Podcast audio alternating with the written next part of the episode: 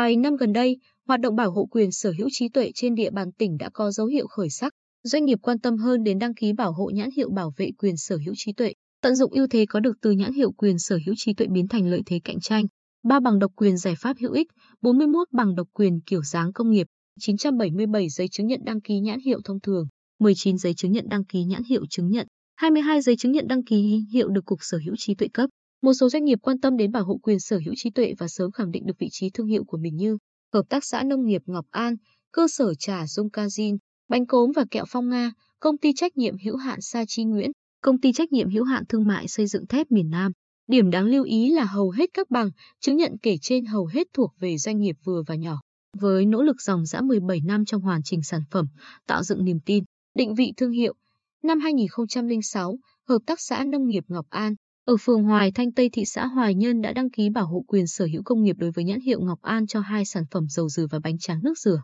Nhờ đó, khách hàng tìm đến hợp tác xã ngày càng đông, hàng hóa của hợp tác xã được lan tỏa khắp nơi. Nhưng, việc xác lập quyền sở hữu trí tuệ mới chỉ là bước đầu. Để phát huy được giá trị tài sản trí tuệ, hợp tác xã còn xây dựng và vận hành hệ thống phát huy sở hữu trí tuệ, áp dụng tiến bộ khoa học kỹ thuật, liên tục nâng cao năng suất, chất lượng sản phẩm, qua đó khẳng định uy tín thương hiệu cũng như nâng cao năng lực cạnh tranh. Cụ thể, hợp tác xã đã xây dựng tiêu chuẩn thực hành tốt 5S và Kaizen, áp dụng hệ thống quản lý chất lượng sản phẩm theo tiêu chuẩn quốc tế HACCP, đăng ký bảo hộ kiểu dáng công nghiệp, đăng ký mã QR cũng như mã số, mã vạch cho các sản phẩm. Hợp tác xã Nông nghiệp Ngọc An cũng là đơn vị đầu tiên được chương trình hỗ trợ phát triển tài sản. Trí tuệ tỉnh Bình Định đến năm 2020 của tỉnh hỗ trợ xây dựng thành công hệ thống quản trị tài sản trí tuệ. Nhờ đó đến nay, chưa phát sinh các tranh chấp về sở hữu trí tuệ ở trong nước cũng như ngoài nước. Tăng trưởng hàng năm của hợp tác xã bình quân trên 20% trên năm. Doanh thu các sản phẩm từ dừa đạt 2 tỷ đồng trên năm. Ông Nguyễn Ngọc Nghiệp, Giám đốc Hợp tác xã Nông nghiệp Ngọc An,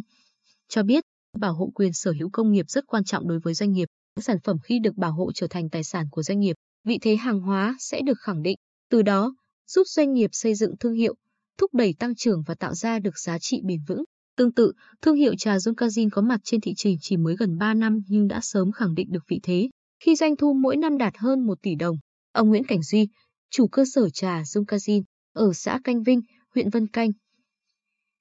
chia sẻ, đăng ký bảo hộ nhãn hiệu được công ty xác định là việc làm quan trọng đầu tiên khi lên kế hoạch đưa nhãn hiệu Cazin ra thị trường. Đăng ký bảo hộ giúp chúng tôi độc quyền khai thác lợi ích thương mại từ thương hiệu của mình trong thời hạn bảo hộ, đồng thời mạnh dạn đầu tư phát triển sản xuất, nâng cao chất lượng sản phẩm, mở rộng thị trường tiêu thụ. Tuy vậy, vẫn còn một bộ phận không nhỏ các doanh nghiệp còn thờ với việc bảo hộ quyền sở hữu trí tuệ đối với các sản phẩm trí tuệ do mình tạo ra. Khi xảy ra tranh chấp, sản phẩm đăng ký nhãn hiệu sẽ được bảo vệ quyền và lợi ích hợp pháp. Để không bị mất thương hiệu và nhãn hiệu, doanh nghiệp nên sớm thực hiện bảo hộ nhãn hiệu, thương hiệu, kiểu dáng, sáng chế, giải pháp hữu ích